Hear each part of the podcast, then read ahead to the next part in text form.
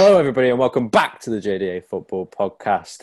And today we have got many things to talk about, a lot of results to talk about from the Premier League and the Champions League, of course, along with the general news that we'll go through. So, as we always do, how are you guys first? Pretty decent, yeah. Um, yeah. Merry Christmas. Tired. Tired.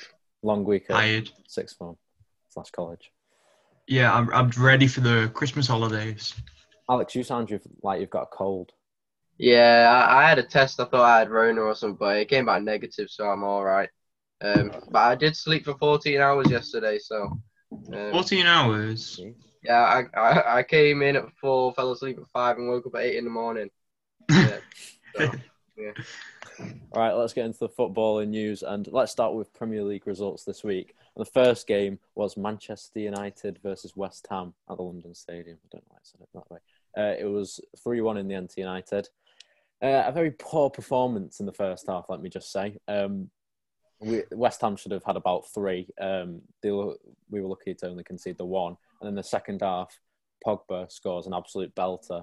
And then Bruno scores and Greenwood, I think it was. Uh, and that secured us the three points. Um, we'll come on to the game in a bit. Uh, I'll have a bit of a rant, maybe. But yeah, we'll come on to that game.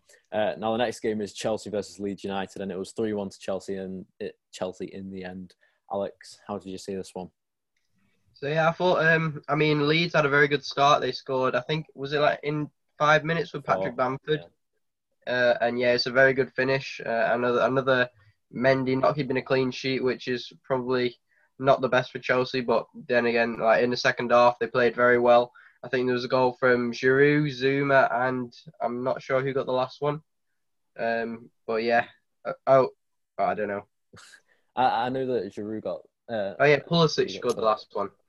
uh, and yeah, a very good turnaround from them. And yeah, a very uh, well deserved three points. I thought the second half they played very well. They controlled the game. Um, Leeds, they were all right. They weren't as good as they were against us. Um, I think that was a week ago, yeah. But uh, yeah, I think um, Bielsa will be probably quite happy with his with his performance. Uh, but yeah, I mean Chelsea, they look they look kind of unstoppable this season. So yeah, if they can keep this going, then I think they'll finish quite highly. Yeah, definitely. Um, now the next game was West Brom versus Crystal Palace, and Crystal Palace ended up beating them five one in the end, a massive beating. Um, and Crystal Palace, I believe, they play Spurs at the weekend. Uh, it'll be a tough game for them, especially, but this will take momentum into the game, surely, won't it, Joe? Yeah, this is the first time Crystal Palace have ever scored five in one game away from home. Club record. Uh, but yeah, we'll, we'll have to see how that one goes at the weekend. Uh, now, the next game was Sheffield United versus Leicester. It was 2 1 in the end. Um, not really overshadowed, but sort of overshadowed by Jamie Vardy kicking um, the post. What was it? the corner flag?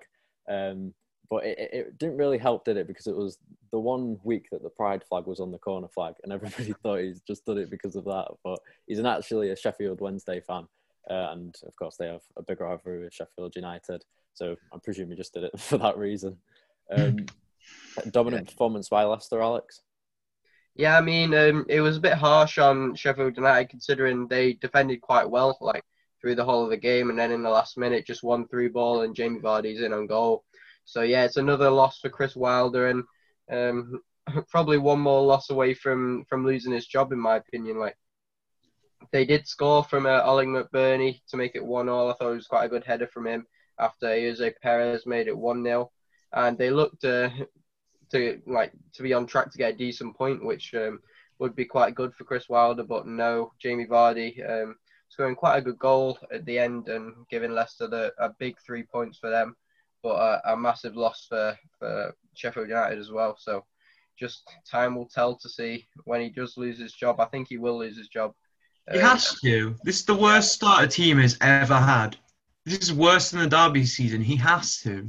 Yeah, What's that and one? it's not like they have a bad squad either. I thought I think they have like quite a good squad. They, They have quite a good team. They're just not d- doing anything like right. What's yeah. that? One point from 11, 12 games. yeah, that's it? just horrific. One one fr- one point from eleven games, I think. That is some madness. Uh, we all gave our predictions of when Wilder would go in the end, uh, so go and watch that after this podcast. I think it's going to be sooner than we said, to be honest. Yeah. who, who knows? It, it's the way that they play as well. win. It's the way that they play. None of the players have any urgency about them, especially No. how the rock bottom of the league. Completely at the the opposite. They don't have. They don't have a bad side. It's not a bad squad. No, I just I don't mean, know what's going wrong. Didn't they get that Van der Bergen from? Yeah. Uh, Yeah. Genk Like, it's from- not like they uh, haven't spent some big money. Like Sander Berge, like I'm pretty sure Man City wanted him last season, but obviously he went to Sheffield United and hasn't had the best start. But uh, hopefully he can turn that around and maybe they can stay up this season. Well, it doesn't look very likely. Yeah. I Uh, don't think you can after that start. Like if you look where Norwich were, then they're doing worse than Norwich. Yeah. And Norwich, it just wasn't possible for them to stay up, like six games from the end. Yeah. Um, now the next game was Spurs versus Arsenal. Ended up two 0 to Spurs in the end. It was a classic Mourinho performance, or masterclass as people were saying it. A lot of the Spurs fans uh, parked the bus. Son scored an incredible goal, which I thought was never going in, uh, but it somehow went in. And then who was the other goal scorer? Was it Kane? It was Uh, wasn't Kane, it? yeah. Kane, and then Son assisted got a him goal as and well. assist. Yeah. Um, but yeah, Spurs coming out victorious, and I believe they go top of the league. I want to say, Yeah. yeah, top of the league. Yeah. Um, how do we think? Do you reckon Mourinho will adopt his tactics? Because not every team's going to come at you like Arsenal, are they? No, I mean we we've seen it time and time again. Like against the big teams who want to press them, they'll just sit back and like um, just go on the counter attack every time possible. And we've seen multiple times this season, it's just worked for them. So why adapt it then? Obviously, against teams like um, I'm pretty sure they they even struggled against West Brom. Like I'm pretty sure, I think Son scored in like the last minute. So I'm pretty sure um, here Mourinho will be working on facing teams like West Brom, like they need to win those sorts of games. But I think they've got the wins against the bigger teams like your Manchester United, your Arsenal's, like all sorted out. Uh, but it'll be, I think it was a much much needed win for them. I'm pretty sure like that. I, yeah, they beat Man City, didn't they? And uh, if they Yeah. could beat Arsenal, like another top six team, then that'll give them a, a host of confidence. And I'm pretty sure this is the best chance they've had in a while to to, to actually win the Premier League. So yeah, it- it's a big win for them. Oh yeah, definitely. Um, Joe, do you think Mourinho will? I don't know how to say it. Do you reckon? Is it too early to call? Should we say uh, for Spurs to be the Premier League title winners? I don't think they'll win. I think they have a very good team, but I don't think they have the best team. I think we'll probably see another City or a Liverpool victory. I can't lie. They're just going to gain momentum from this point onwards. Especially with Spurs being in the uh, is it the Europe? Is it Europa League or Champions? Europa League, Yeah. I think he'll take him, take it out of them. All it takes is for Harry Kane or Son to get injured, and that's the season. Goals over. not coming. yeah. Yeah, just goals stop coming in and everything goes down. I don't think they'll win, but they are they are going to do very well considering the start they've had.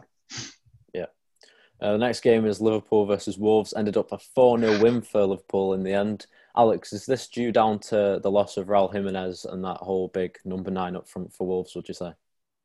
Well, uh, losing like their their main striker like is going to limit the amount of goals they have. I'm pretty sure Pedro Neto made a start up front, which like for like a team that wants to counter attack without having that big number nine just in there to to actually put the ball in the back of the net, it's going to be very hard for them to to actually score goals as we saw.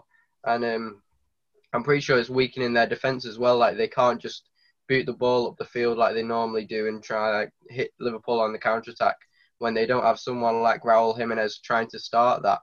And um, yeah, I think they're going to really struggle until they can maybe get a number nine in in January. Um, I know they have got that Fabio Silva guy that they paid like 40 million for, but he doesn't look like the type of player that's going to be starting week in, week out at, at centre forward for Wolves. So yeah, they definitely need to get in maybe probably a tall number nine um, in in January, and maybe he can start scoring the goals. But yeah, they have to improve from this performance. But for Liverpool, it's a very good performance from them.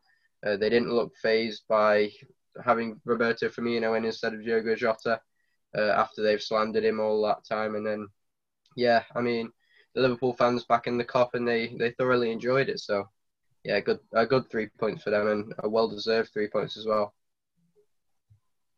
Were you Oh. going to add something, Joe? Yeah, sorry. Yeah, it just goes to show that like how much of a difference the fans make for Liverpool because no one was exper- expecting that uh, score from them. And yeah, you could argue that they're just a better team uh, on the day, but I'm sure fans made a massive difference there. And also, I think Wolves, um, that guy will start, Alex. The guy they signed would, will start, but I think they're going to need an emergency signing in January because, um, like, just the head injury, there's not a chance he's going to be back. Uh, I don't think Jimenez will be back for a good couple of months at least. I know he's Yeah. I know he's been discharged from hospital, and I saw him with a picture of Nuno. But I still think it's going to be a long time for recovery. Like he looks fine on the pitch, don't get me wrong, but still, you don't know what's going on behind the scenes. Uh, well, all it takes is for him to head the ball, and it's over. That'll be his career over because he could end up with severe brain damage. Yeah, you can't take any risks. No, with a head injury, you just can't. It's not worth it, no matter what. Like even for four hundred grand a minute, I wouldn't take it. Uh, I think it was the last 20 minutes or 10 minutes when Trent came on. I heard he uh, played very, very well. Um, like, did he get an assist as well for the fourth goal? Uh, I I think it didn't get given to him, but I, I think like they like he created it. So yeah, Yeah.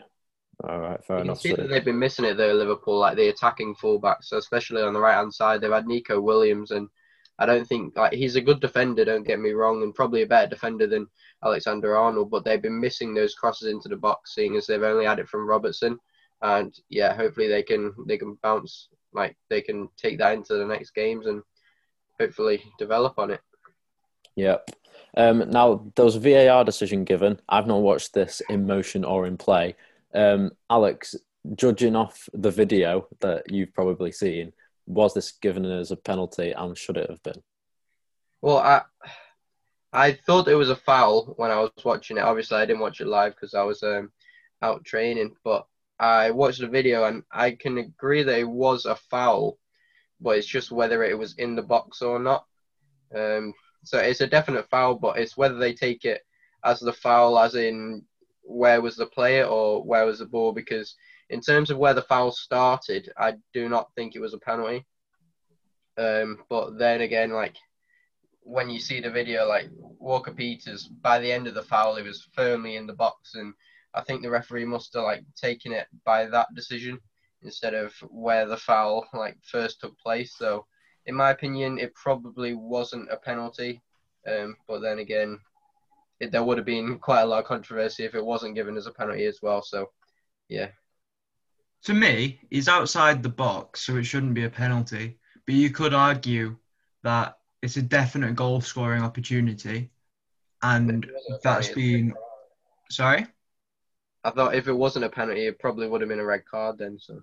Yeah, you just take a, you're just taking a player off the pitch, which no one really wants to see, and it's a definite goal scoring opportunity that's been deliberately ob- obstructed. So if you didn't give it to a penalty, something would have had to happen to have that player off the pitch, or at least a yellow. But yeah, I think penalty was probably the best decision on the ref's behalf there. Uh, yeah, well, let's go on to the Champions League games now. And uh, the first one was Man City versus Marseille, and it ended up 3 0. Um, now, I'm pretty sure Man City went through three or two match days ago. Um, so, credit to them for going through. They had an easy group. Um, now, Midtjylland versus Liverpool ended up 1 all, but I believe Liverpool didn't start a very, very good team, did they? Well, they they But were why? saying like, yeah, to rest. Why is he not starting his good teams in the Champions League? Because they were already through, weren't they?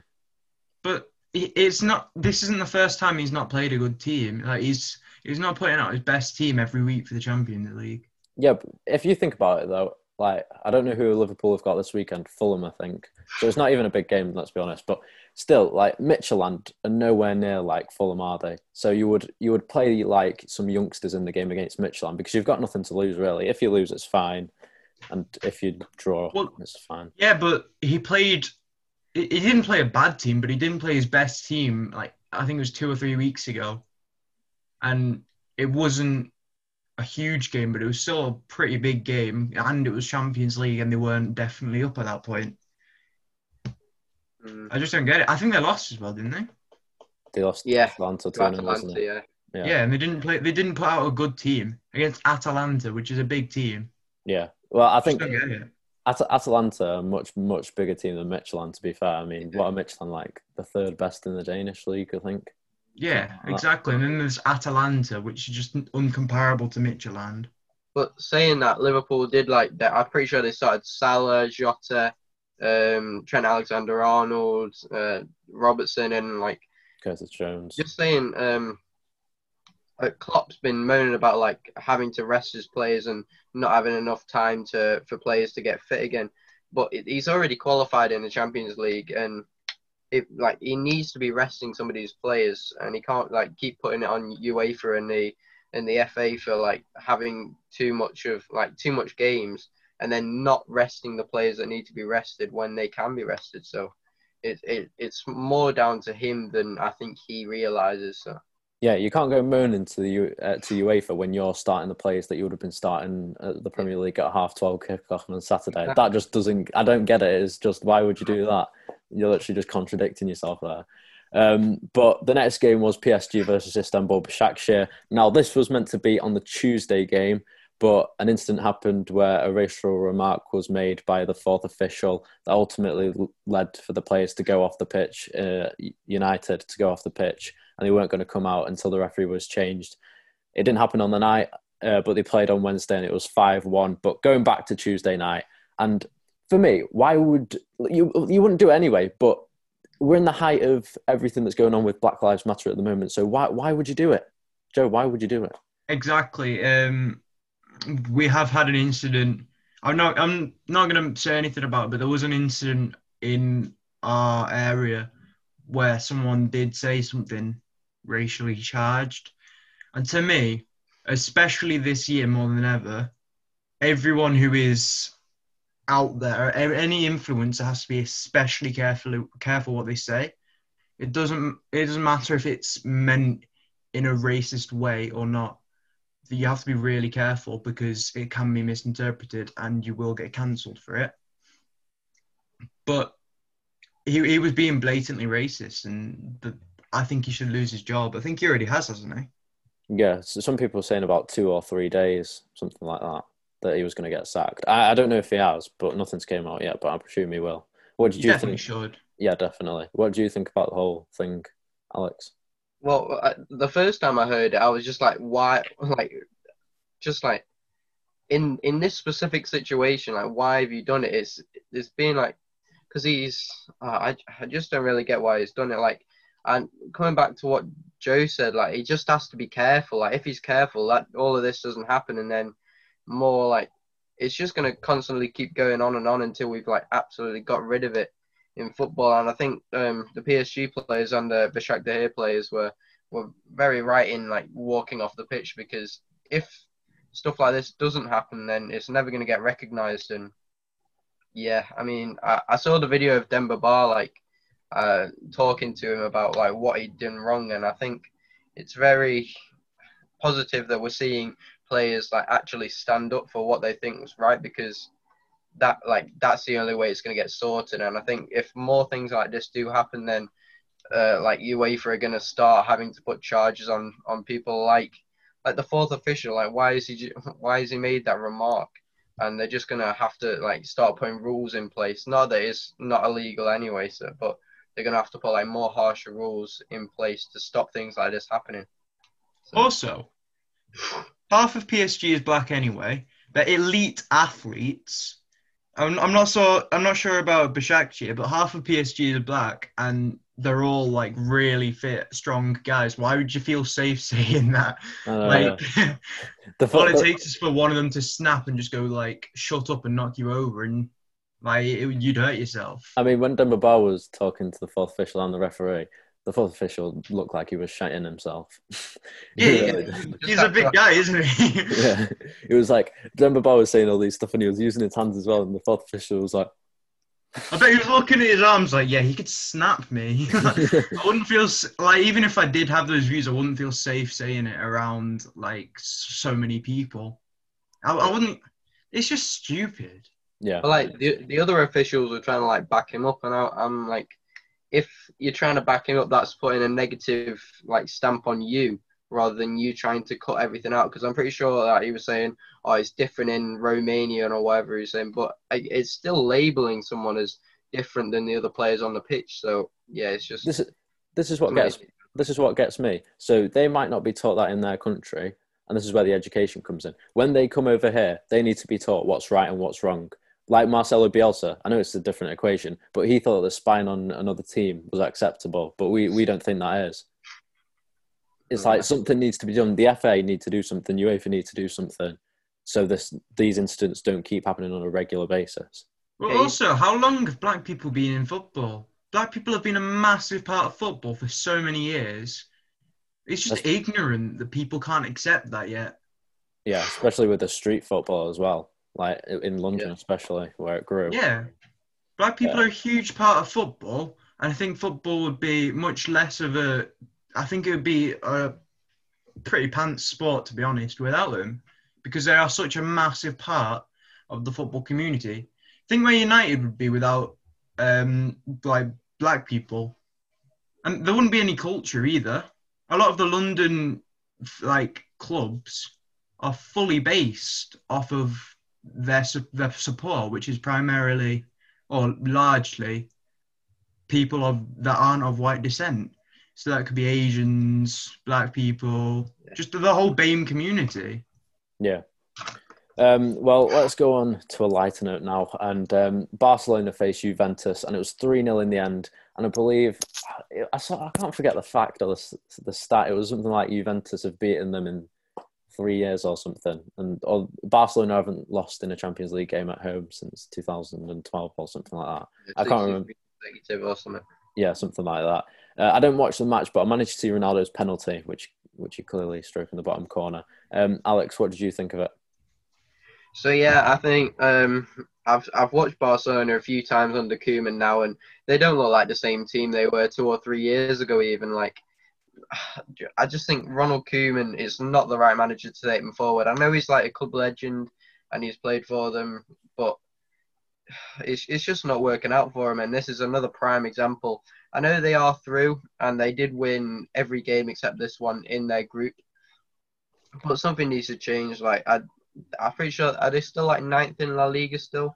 Which, I think they're about sixth now, seventh. Yeah, it's even it's that's it's pretty pants for them. Yeah. Did you hear what Ronaldo said? He said he doesn't think he didn't think that Messi's gone down in quality, and he said that they've never had a rivalry and they always like support each other. Yeah, yeah. But, well, that was obvious. I think they hugged on the pitch as well, which was yeah. Nice pretty much all every game that they play each other, they hug. Yeah. I, I, think this could have been the last time they faced each other, and it's just disappointing that Barcelona have performed that well, that badly. Sorry, because Messi was good on the pitch from all accounts.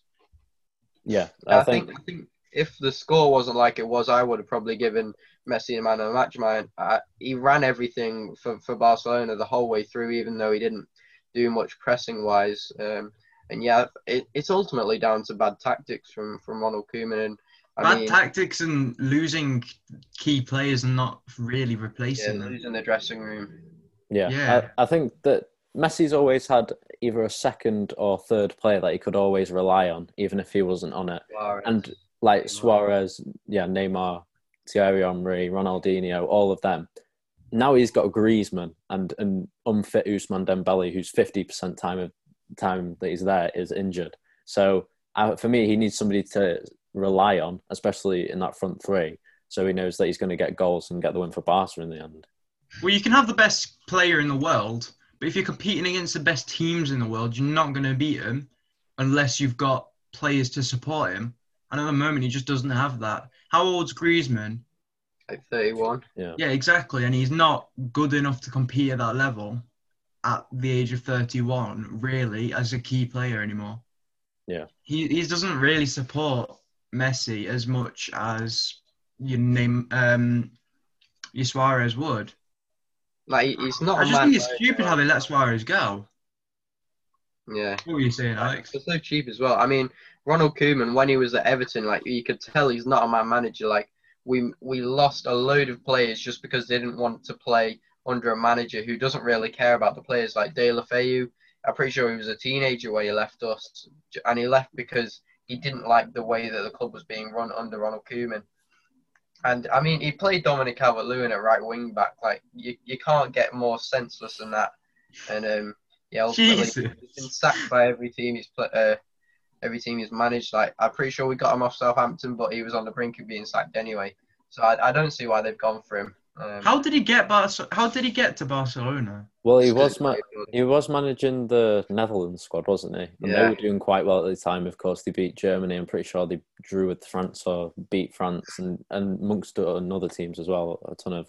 Um, and then obviously, like you said, Alex, him being from Barcelona, like well, not being from Barcelona, but played there, and a legend, sort of scoring that goal in '92, he's going to be sort of a legend there. And But still, Does that make still him deserve? putting Calvert Lewin a left back, I don't know. and they decided to have him. Yeah, y- you know what? Pe- like people are like when they're younger. Like I don't know. Pogba got played at CDM when he was in United's youth academy for a bit, and Jesse Lingard got played on the right wing. So things do happen, but that is a bit extreme from Cal- uh, Koeman. Sorry.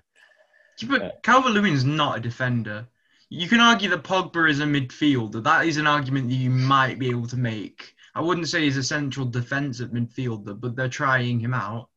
For, for, Calvert Lewin's not a defender. for all we know, though, like McTominay was six foot two years ago, and now he's six foot four. For all we know, Calvert Lewin could have been the paciest guy in the team and really short, and he would have been good for that for like right wing back area. Um, but uh, we don't know unless you know, Alex, that he wasn't a six foot one beast. Oh, I, I, I, uh, I don't. I, I've watched him a few times, like when he he wasn't that good, and he, he wasn't very good at defending. So um, yeah, That's all Alright, I uh, can we, um, go on to the United game. I want to see Dan's well, views on this. We've got the Chelsea game. We've got the Chelsea Chelsea Crosby. game. Chelsea drew. Yeah, well, Come on, Chelsea won. Krasnodar won. Billy Gilmour came back. An exceptional performance from him. He was that right winger. I, I didn't know his name. I've never seen him before, but I'm pretty sure he got his debut. I don't for Chelsea. Chelsea. Oh, yeah. I know which one you mean. It begins with an A. He It quite good as well. It begins with an A. I don't know who it is. I don't know. Yeah. an A. Um, right, yeah. Let's go on to the main event of the evening. RB Leipzig three, Manchester United two. Uh, Dan, thoughts on the Champions League so far? Like a stretch. Uh, right, so this so this game was lost in Istanbul. I I bet you've heard a ton of people say that. That game against Istanbul, where that obvious goal happened with uh, the offside. Demba offside. Yeah, Demba Ba. Um, if we won that game and lost this game, we would have been through. yeah, That that these are the little things that you have to do in the Champions League. Formation wise and tactics wise, we beat RB Leipzig 5 0 with the diamond formation in midfield. So why would you start three at, three at the back with the slowest CDMs in the entire world? McTominay's not that bad. Matic and McTominay. And then I don't know why, but Wan Bissaka just loves holding Victor Lindelof's hand at the back post. There's it's non-existent, and literally nobody's there. We, we something needs to happen. We should have gone that diamond formation because when we went the diamond formation, what happened? We got two more goals and we nearly drew the game and we nearly went through to the round of sixteen. If he started the game like that, we wouldn't be in the situation that we're talking about now. But however, we are and we're in the Europa League. I mean, always seem to lose on tactics. Yeah, like uh, this is what what I get. At. Like if I was the United manager, I would think I've beaten Leipzig five 0 Why don't we just do it the same way again? Hmm. Because if Yeah, we, exactly. we played if it works, it works. yeah, if we played we played five at the back in the first half, and um, that we were basically inviting pressure onto us. We already know that Leipzig press high anyway, so we're, we're just inviting more pressure onto us. But with a diamond, we passed through that, and then that's where we got the two goals. Well, very lucky goals, let's just say, from. Um, but yeah, Leipzig should have won that game. There's no doubt about that. Leipzig should have I won that game. You should have been 5 0 down in the first half. Um, Yeah, I mean, But I- I mean, defensively, like you're so on and off. Like you can be incredible defensively, like against PSG, but then when you come to Başakşehir here or Leipzig, like you just get dominated, and it's just because of your defense. Um, yeah, and yeah, I think Ole is probably down. Like it's probably down to him that much. Like I'm pretty sure when you were 3 0 down, um, you were like, I think you made like defensive substitutes or something, and I was just like, what, why, why are you doing this? Um, and yeah, I mean, if Ole can change his tactics up, like he can keep it like the same as he did when you beat them 5 0, which is like one of the best results you've had this season, then you probably would have won it. And then, I mean, Leipzig were always going to press you. They were going to try and score as many goals as possible. But if you had that diamond formation like you did in, in the in the first time you played them, then maybe you could have dealt with that pressure a bit more and probably would have won it. But yeah, this is this is what gets me is Maguire. We paid eighty million for him, and people are saying Chris Smalling would have been better than him. And I, I have to admit, I think he would. Would you? Well, I, I haven't seen him much for Roma, but he looks like a very good defender for them, and obviously they're they're in the Europa League at the moment. But uh, I've seen Maguire play a lot for England and a lot for Manchester United, and he doesn't look like an eighty million pound player. And although Chris Smalling wasn't the best defender by any stretch of imagination, he looks much more versatile and much more commanding than Harry Maguire at the moment. So, yeah, it's it's. I've, uh, Smalling left on loan, or is he just is he on permanent? So he went on loan last season, and then he came back, and then we were like, "Well, we've got too many centre backs now." What we should have done is we should have sold Phil Jones, the crappiest centre back to ever play football, and bring in. Well, we'll keep Smalling even um, but we didn't in the end, and that's ultimately cost us. For me, Tuanzebe pocketed um, who was it Mbappe with Wan-Bissaka. So why don't why don't you just start Tuanzebe because you know that Poulsen's going to be running at you with Forsberg and all of them. Yeah, no, it is. Although the players like they they weren't on it like at all against um against Leipzig. Like I, I think it mostly has to be put down to all Ole's tactics. Um, and yeah, I mean, if the if the defenders had stepped up like they did against PSG and maybe put Tuanzebe in instead of um, instead of Lindelof, then maybe you could have got some more out of the game and you probably would have still been in the Champions League. But yeah, I think without all his tactics, you you might have won it. But yeah, we'll, we'll never know. Yeah. It's a shame that that's happened. But this has led to debates, especially with uh, Mourinho. Um, I think it was Mourinho. Yeah, Mourinho said this about United dropping out of the Champions League into the Europa League, and he said, from the sports point of view, I think it's not fair that a team that doesn't succeed in one competition drops to another. Now, I, I'm agreeable with I'm in agree agree I'm in agreeable with uh, Jose Mourinho here. What about you, Alex? Well, I mean, the Europa League's a completely different competition, and like if you qualify for it, like I know when we qualified for it, we we got like to the semi-finals, but then we started to play like the big teams that had dropped down from the Champions League, who pretty much didn't deserve to be in the Europa League, seeing as they haven't played well enough to qualify for the next round of it. And um, it was just a bit like we've played teams that are kind of like on the same level of, uh, as us until this round, and uh, I don't think it's fair that you you have finished like third in your group in, in a different competition but then have still managed to to win like a competition that you didn't even qualify for. So yeah, it's it's.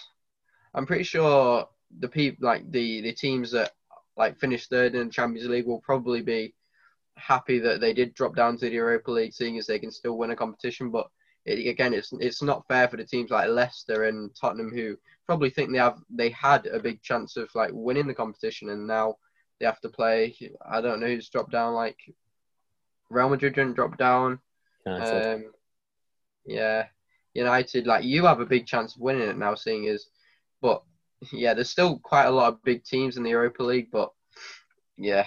Uh, we could we could see some sort of shockers because last year in the semi-finals, United were playing in the Europa League. Sevilla were playing in the Europa League. Were they, or did they get? Did did they start off in the Europa League? I think uh, I'm I, um, I think they started off, yeah. I think they, did, yeah. Like and, and Inter started off, didn't they, in the Europa League? Yeah. Um, who was the other team? the other team. it was someone. It was someone small. Yeah, yeah, but I think they might have dropped down. Um, and considering there's like what four teams there, and three of them are from the actual start of the Europa League. I think that's what Yeah. you really want in a competition. I mean, like like I said before, I agree with Jose because, well, you've you've really said it there. Like you think you've got a chance, but then you don't at the same time. It's like a competition that's not really a competition in the end because you know that you're going to get beat nine times out of ten. Uh, but yeah, that's what it's ultimately ultimately come to. Do you reckon they should change it, or how how do you reckon they should do it? I think they should change it. Yeah, I mean, it ultimately it's just not fair on the teams that have qualified out of just having a good season last year, and then they get to play teams that are on their level until they get near to winning it, and then they just play teams that have qualified above them like in the year before, and then just get knocked out because of that. So, yeah, they should they should.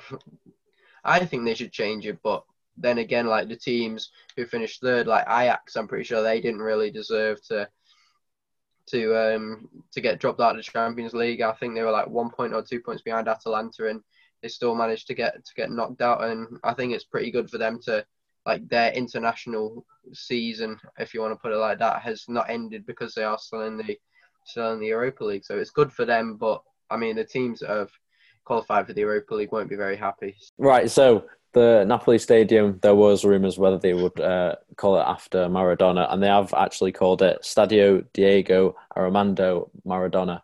Do we think this is right to honour him, especially for the ton of stuff that he did at Napoli? Yeah, I mean he's he's a club legend. We knew that before he had, he passed away, and uh, it, he means so much to, to Napoli as a club. And yeah, I think we've seen it with the Johan Cruyff Arena uh, with Ajax, and um, yeah, it's it's a very good. Um, yeah, I just say it's the right thing to do. Right, right decision, Joe. Yeah, uh, he's a club legend. I don't think there's much. Oh, there we go. There's much. There's not much you can argue that says he's not a club legend. Yeah. All right, fair enough. Uh, now, Pep Guardiola managed his 700th game. Uh, I think it was at the weekend. Who, who did he play with? Literally just been speaking about it. I can't, I can't remember. Fulham. 2 0 Yeah, Fulham. yeah, yeah, yeah, yeah. yeah. Coming clutch. Right, yeah, so he got 700 um, on that thing. Right, now, there was an incident at the weekend at Millwall, and it was it, it was shocking. Let's be honest, it was shocking. I mean, I put it in the chat, and the the backlash that this got is mad. Um, so basically, as the players do, they take the knee before the game. At the, um, yeah, they take the knee before the game.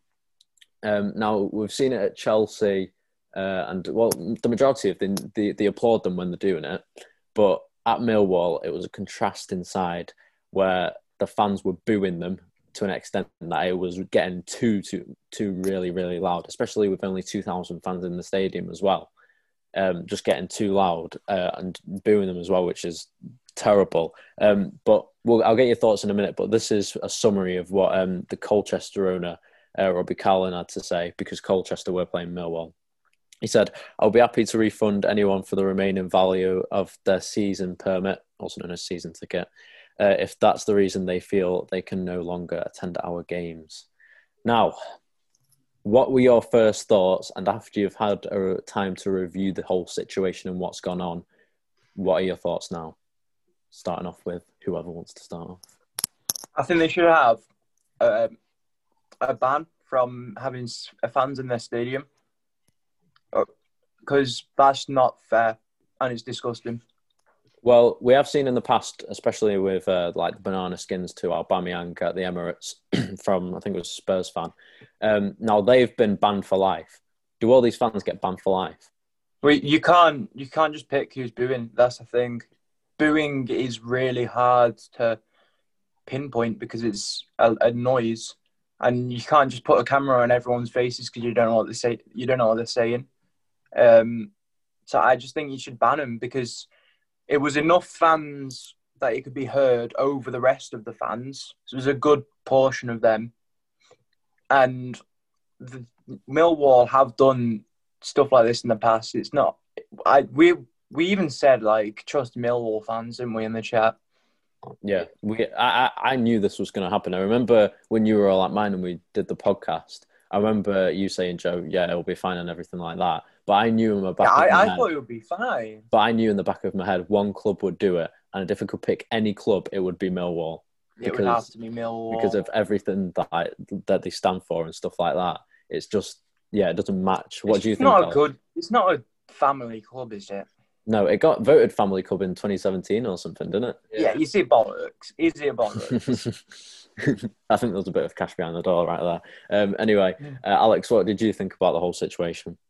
So yeah, I mean, with with all the banning of of the people like being racist, I mean, if if you were gonna ban all the people that are racist in Millwall, it, like they'd lose all the backbone of the club. Like I'm pretty sure when we went to uh, Millwall for the FA Cup game, Yerry Mina, I mean, every time he touches the ball, they were making monkey noises, and I'm pretty sure there was like there was twenty thousand people there, and I'm pretty sure like at least a thousand of them were, were doing it. So if you're going to take a thousand of, of the people away from Millwall, like the backbone of the club goes, and then all the fans start falling out with, with all the club in general, and then yeah, it just it just I don't know. I mean, I don't think. I don't think you can permanently ban that many fans. no, you can't.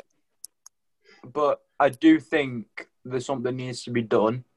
So whether that's a three or a five game ban where uh, Millwall fans just aren't allowed in a stadium, because I, I think that would show them because there's five games where every other club but them is allowed fans in the stadium. Yeah. Maybe even even at the home games, all the home tickets are given to like the the um, away team.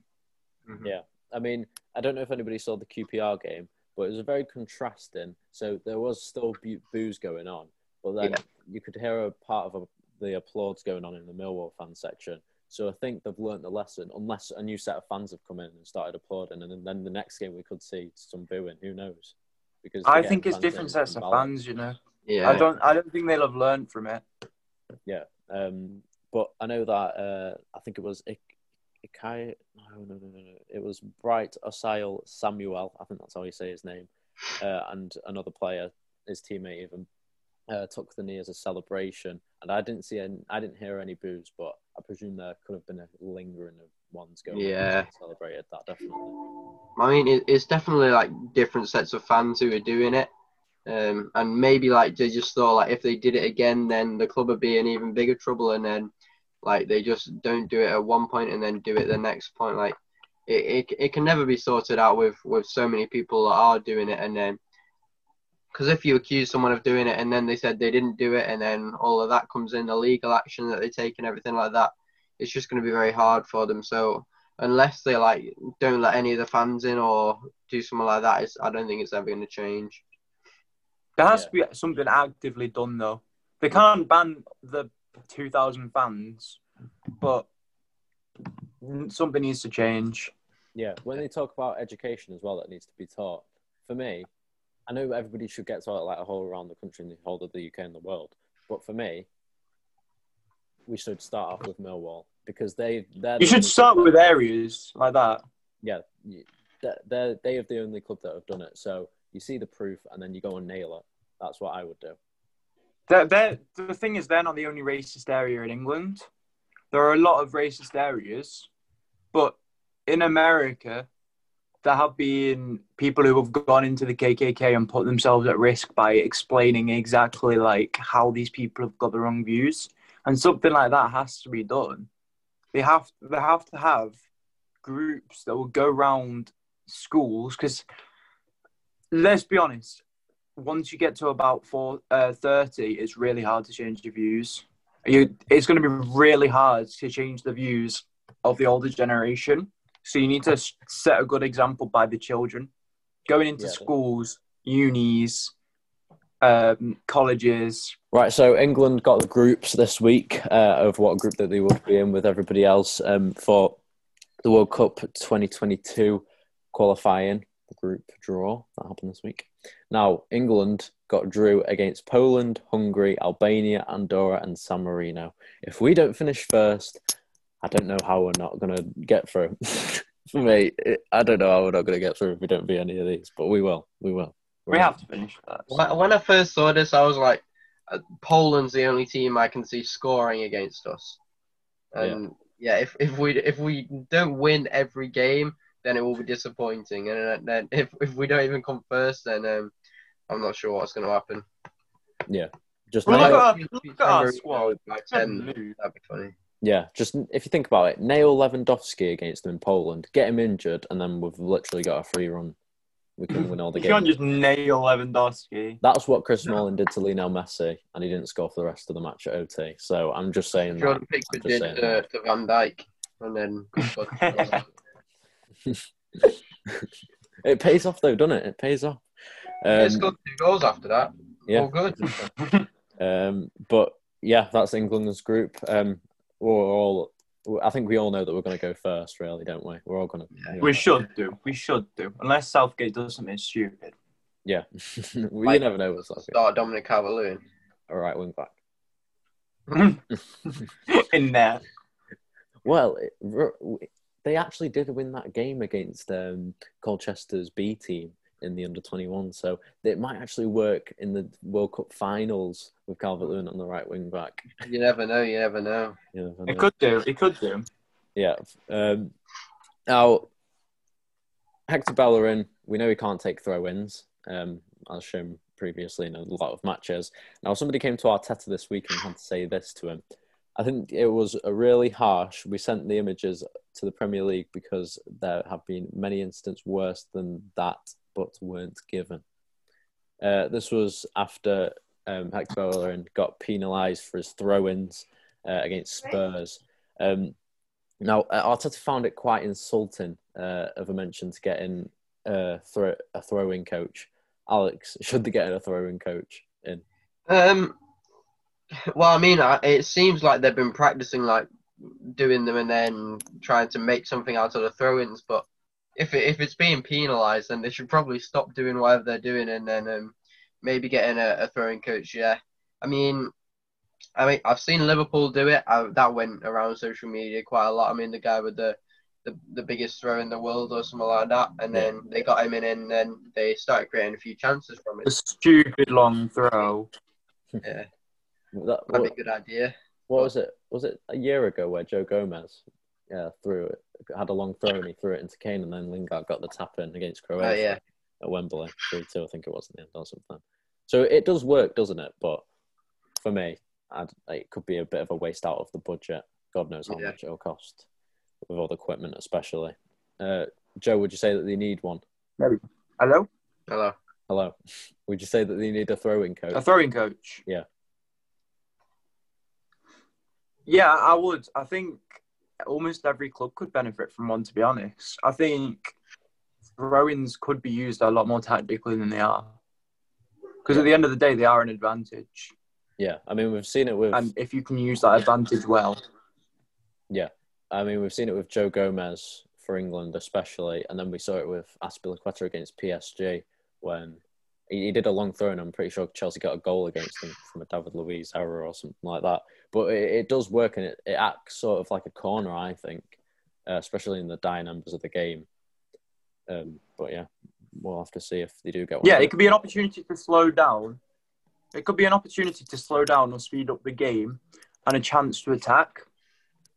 From a from a throw-in, you can completely change a game because it's a breakdown. Um, I don't know. I think they're rushed a lot more than they should. Yeah, yeah, yeah, definitely. Um, Alex, would you like to read out the player of the month and the manager of the month for us? So yeah, the um, Premier League Player of the Month winner for November is uh, Bruno Fernandes, um, which I think's uh, pretty deserved. Um, I think he's I- I had think, yeah. three goals in four matches. Four. I want to say four. Or Yeah, Was it either Uh, four like three goal assists. contributions and then yeah, three assists, something like that. Um, and then the, the Manager of the Month for November is uh, Jose Mourinho. I got it right. I got it Oh, right. man. I predicted Jose Mourinho last week. Nobody else said it. I thought I'll go with Who one did out of the I say? Well, you were all saying Lampard, weren't you? Oh yeah, yeah. I don't think. Yeah, I don't think that's the right decision, but fair enough.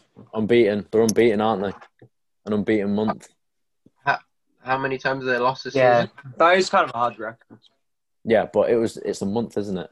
It's not the whole, over How the many whole times year. have they lost though? Yeah, I'm not asked though, am I? It's 21 points Well, in the first. But uh, just let me check how, how many times they've lost this season. All right, okay.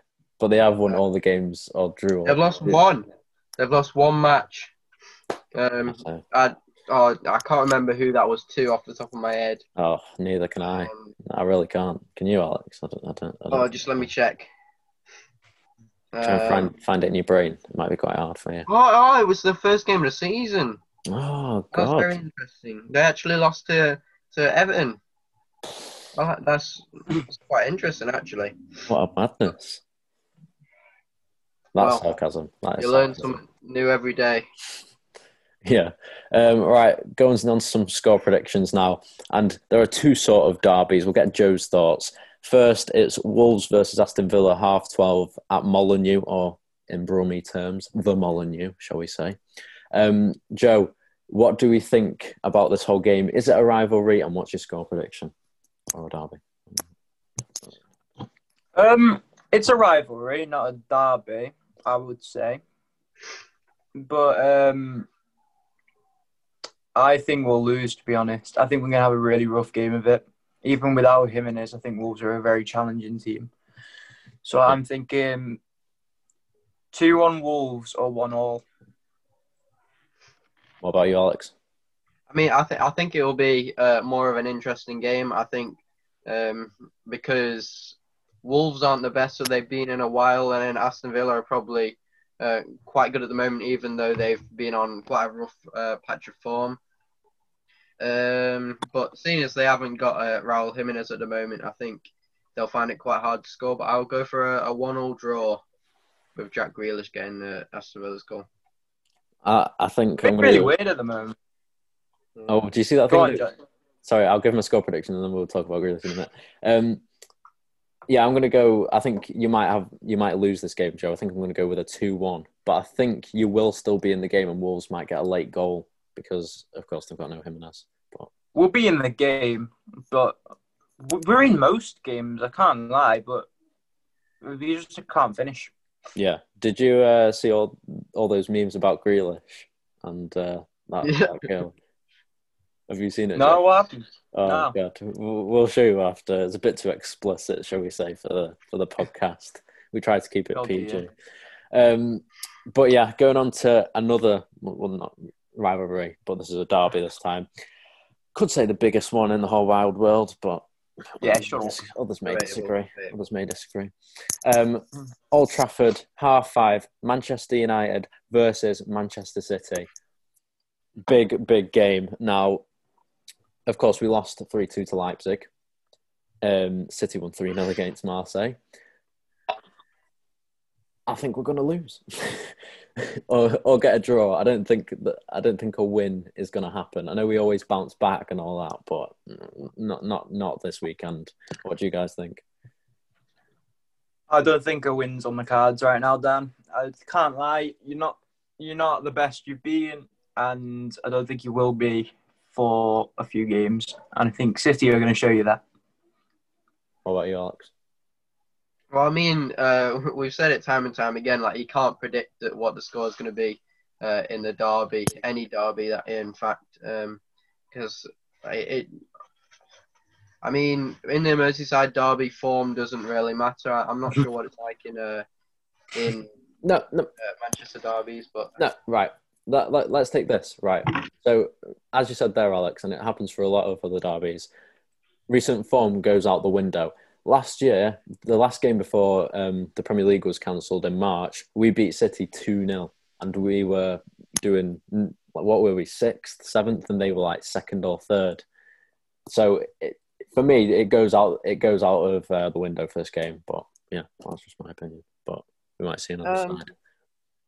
Both teams come out come out of the stands like raring to go on a derby day, and they wouldn't. They don't normally do that for every single match.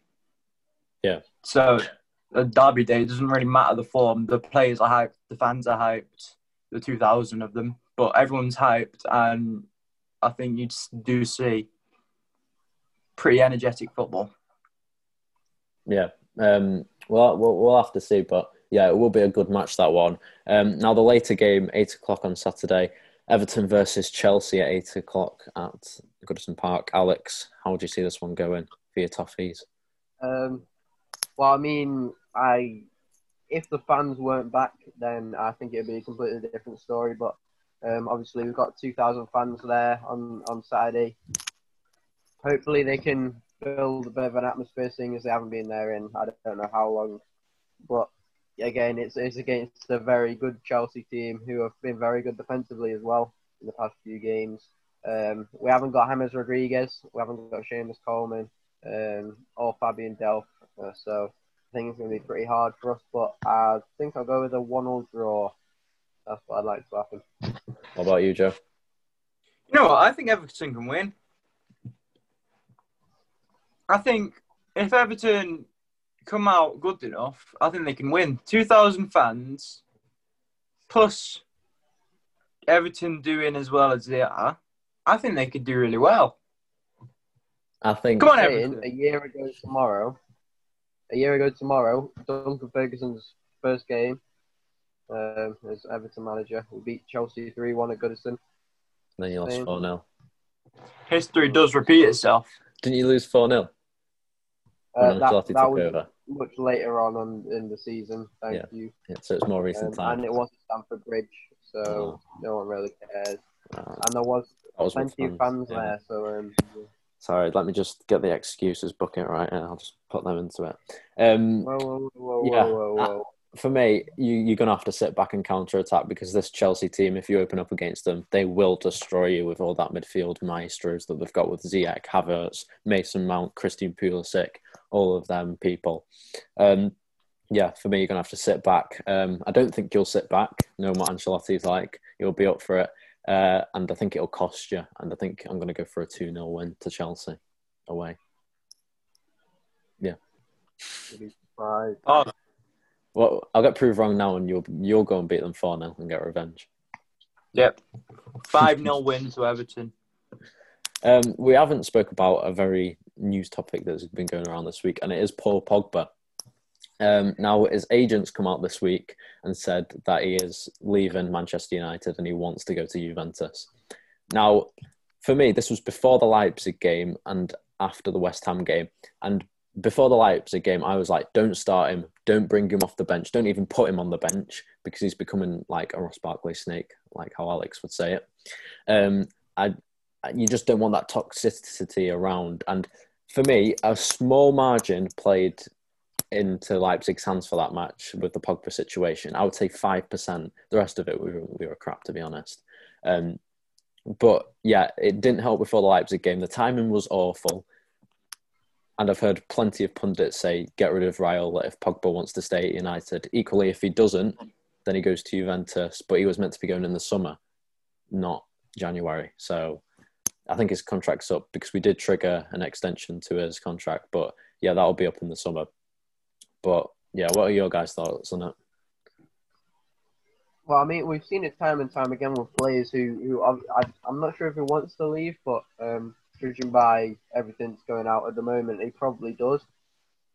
And again, it's not helping that you have that that type of, as you said, toxicity in the dressing room in a time where you desperately need uh, some sort of like, I don't know, like some advantage over some other teams because you've you've got the quality in your squad, but it's it's mostly down to bad manage man, bad management. Like you're bored, you're not really satisfied with them, and then you, you've got um people in the dressing room like not pushing like they're pushing the standard uh, way down than than what it should be, and yeah, I mean you you can get quite a lot of money from Paul Pogba, and if he is going to leave, you probably need to get quite a bit of money from him. Um, but again, he's he's not the type of player that's replaceable with with anyone who who's going to be less than about 50 million. So yeah, it's going to be very hard for you to, to lose him, but it'll probably benefit you in the long term as well. So Yeah, what we could do is bring in Donny because we brought him in to be a backup. But if he starts, equally great because he's been very good over the past few games. Um, so yeah, start him, get the money, then get Sancho, and then hopefully our season sort of turns around. But yeah, Joe, what do you think? Because agents are becoming ever more increasingly in the game now, being like it's not just an agent really; it's being like a family member, the best mate, the guy they go to tea with, all of that. What do you think? I do think that Pogba leaving has come for has been coming on for a while now, and I don't think you can blame all of that on his agent. I think a lot of the a lot of the responsibility is Pogba's because he has been toxic in the dressing room and he has refused to play a few times. Um, I, I don't think I think a lot of your losses have been because of the players' attitude. I'm not going to blame that on Pogba, but I do think he's a factor in that. Yeah, uh, I think the thing with agents is it's happened to Man United for me more than anyone. Van der Beek didn't get started for three games or so. What United need to do is nip it in the bud with the agent. Don't let them go to the press and go and slag off United because that just creates toxicity. Same with Raiola. He's done this about three times now, and it's not even getting funny. It's not funny. It wasn't funny at the start. It's not even funny now. But the thing is, they need to nip it in the bud before it starts getting to this level, and that what that's what could have happened to Donny. We because we've guaranteed him a number of amount of games that he has started. But if we didn't do that, like we didn't, three games in after the game against Brighton, his agent comes out, and that's not good for the club. It's not good for the fans. It's not good for anybody around Manchester United. So something needs to happen there and I don't, I don't know what needs to be happen. Maybe it's people upstairs, like you mentioned, Alex. Something needs to be done quickly, ASAP. Otherwise, we could be going down a very dark route. But yeah, we'll, we'll have to see. Relegation. Hopefully not. Hopefully not. I don't think it'll come that bad. Uh, do you know what I'm going to do now? Well, I've always wanted to do this since the start of the what was it? Five Premier League games, and you two were top of the table. Mind the gap. This is my chance. Right, so United, uh, where are they at the minute? Where are they? Four? Alex, how are you doing? Alex, are you sixth? Uh, where's Joe? Are you eight? You're six. Eight? You're Alex, six. Alex, how's your You how's are your, not- how's your week been? Cool. So, uh, yeah, Mate. that's the end of the JDA football Yeah, Our week podcast. being Have you, had, have you had much homework? Um, That's a bye from me. just saying, we are only two points behind someone who spent uh, 80 million on a centre back, uh, 90 million on a midfielder, um, and yeah, we we don't spend that much money, but it's only two points. Um, and and just saying, Villa are on 15. They're only four points behind you with two games in hand. Um, just saying, so yeah. Mind the gap. Just mind the gap for the time being. Mind the gap for these We next. played two, Uh, two 12 more hours. games. Sorry, I can't hear Enjoy you. the rest What? of your Sorry, Champions League. Enjoy the rest Two of your more Champions League. games.